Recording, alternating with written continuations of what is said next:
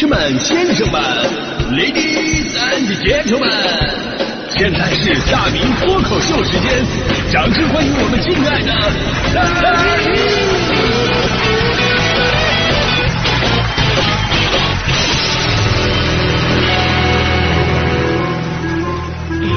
好，欢迎各位来到今天的大明脱口秀，我是大明啊。这两天呢，关于两位二幺幺大学生毕业五年存款五千的话题啊。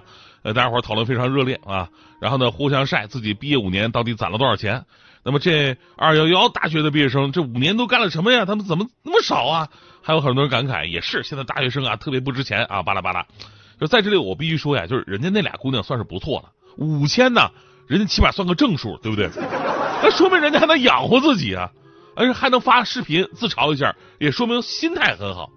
比那些看着好像过得还不错啊，有点存款，但是房子车子都是父母来供养的，你比他们那种年轻人好多了嘛，对不对？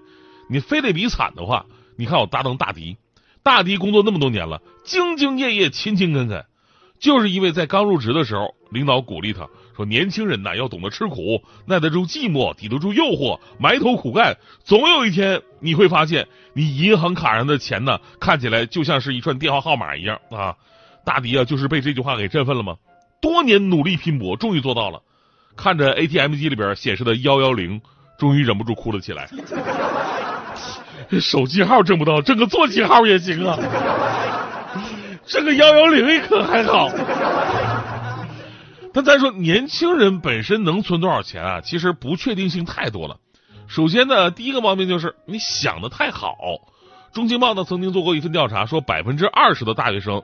呃，毕业期望的是月薪过万，而百分之六十八的大学生竟然认为他们毕业十年之后会年入百万，年入百万的。当然，确实有一小部分人做到了啊，但是大部分人真实经历都是被现实磨平了棱角，接受自己只是个普通人的事实。呃，咱们讲个段子，说一哥们儿刚发完工资，走在路上看到路边有人乞讨，啊，于是呢就给人家五块钱，等下午去银行自己存钱的时候呢。好巧不巧，那个乞讨的人也在。这哥们存了两千，乞讨的存了五千，瞬间就想把那五块钱给要回来，是吧？啊，是个段子啊。其实这段子说明什么呢？说明啊，现在很多工作真的是很难赚钱，即便是工作看起来很体面，但是呢，作为刚刚毕业的学生来说，想要通过这份工作积累自己的第一桶金，其实相当困难。所以没有必要质疑人家小姑娘毕业五年为什么存钱存的那么少，都不容易。而这个事儿啊，其实需要我们去延伸考虑另外一个问题。我觉得这个问题才是重点，也就是咱们今天的话题嘛：如何能尽量的多存一点钱？说到存钱呢，我一直说有一个悖论嘛，就是你挣的少的时候未必存不下来，而你挣的多了也未必能存多少。存钱是一种技巧，也是一种生活习惯。你像我刚开始工作的时候，一年呢我就挣几万块钱，但是我能存下来三分之一。后来我挣的多了。消费的世界打开了，又有了信用卡这么个玩意儿，我基本上我一年能花出去一分之三，所以我一直建议我身边的那些朋友，我说你们呢花钱一定要有节制，至少呢也要留些存款以备不时之需，因为你们谁也不知道我什么时候会找你们借钱。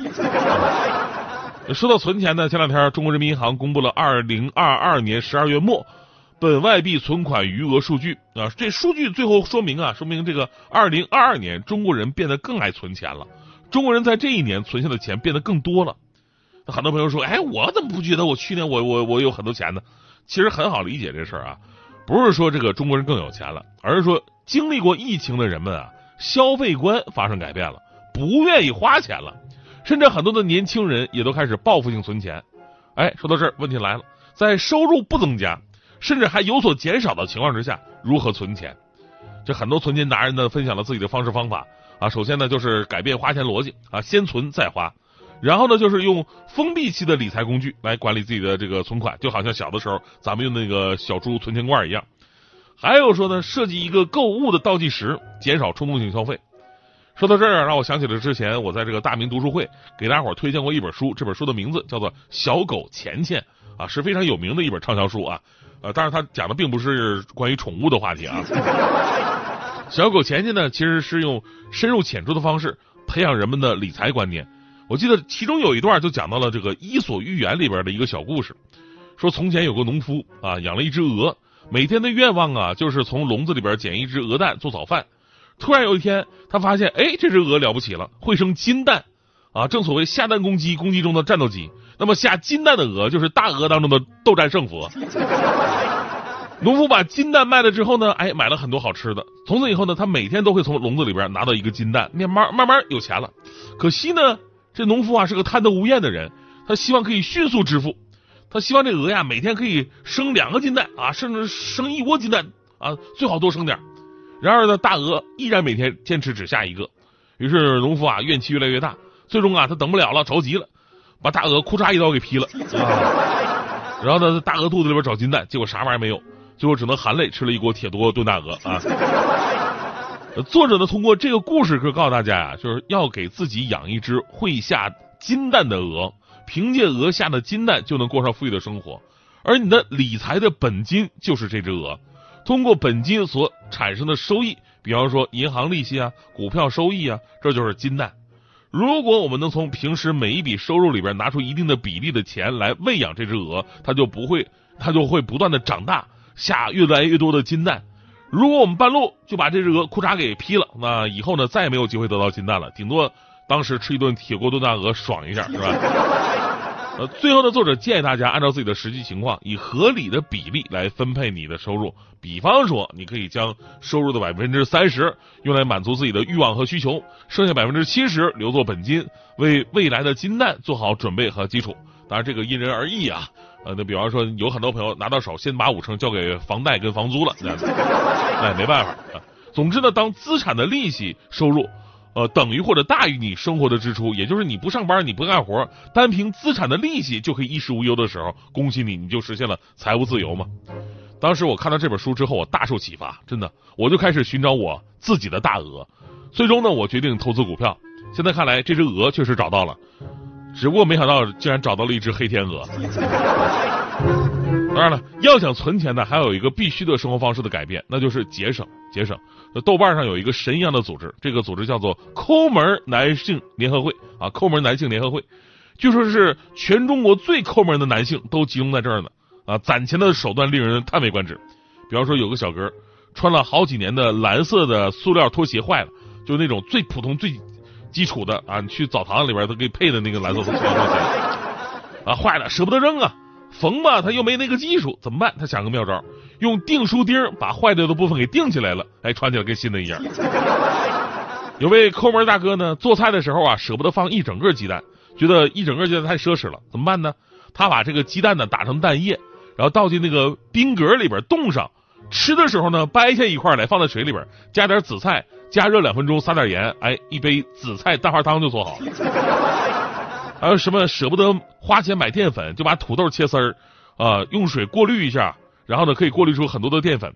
还有一位在广州的大神，收入估计不低，但是省钱省到了极致，花一块钱买一袋面条，花十三块买了四瓶郫县豆瓣酱，能吃很久。而且不光可以吃酱，还可以把这个酱里的红油分离出来，偶尔煎个鸡蛋改善生活。这种节省的方式吧，真的是我奶奶看到都自愧不如，你知道吧？但很多人乐此不疲，因为对于那些热爱存钱的朋友们，他们会有同样一个感觉，那就是存钱令人上瘾。所以这点我无法感同身受，我只我只感受到花钱让我上瘾。存钱党呢，就是看到银行卡不断上升的余额数字，看着利息一天一天比呃比昨天高，就有一种啊这是朕打下来的江山的那种成就感。但是咱们最后要说呀，就是世界上每个人的这个世界观呢、价值观都是不一样的。存钱和消费都不是生活的正确答案，开心才是。一个开一百万奔驰的人，他银行贷款一千万，他的生活在生与死的边缘；一个开二十万大众的人，他房贷一百万，他的生活也算是水深火热；一个骑两千块电动车的，他存款二十万，生活非常安逸却又迷茫。仨人在路上相遇了，骑电动车的羡慕开大众的。开大众的羡慕开奔驰的，那开奔驰的呢，又羡慕骑电动车的无忧无虑啊，这就是生活。什么样的人生啊，都有自己的不如意，而任何的选择其实都是只要你开心就好了。存款更多是为了增加我们抵御风险的能力，而不是让我们生活变得更加开心和幸福的原因。就像咱们说年轻人择偶的时候吧，只看对方的车子呀、房子、啊存款有多少啊，我跟你说这是非常不成熟的。其实有很多真正会影响一生的重要事项，往往被我们忽略了。比方说，对方的牙膏从哪边挤，他马桶盖平时是周起来还是盖上的，吃不吃香菜呀，睡觉前洗不洗脚，这才是生活嘛。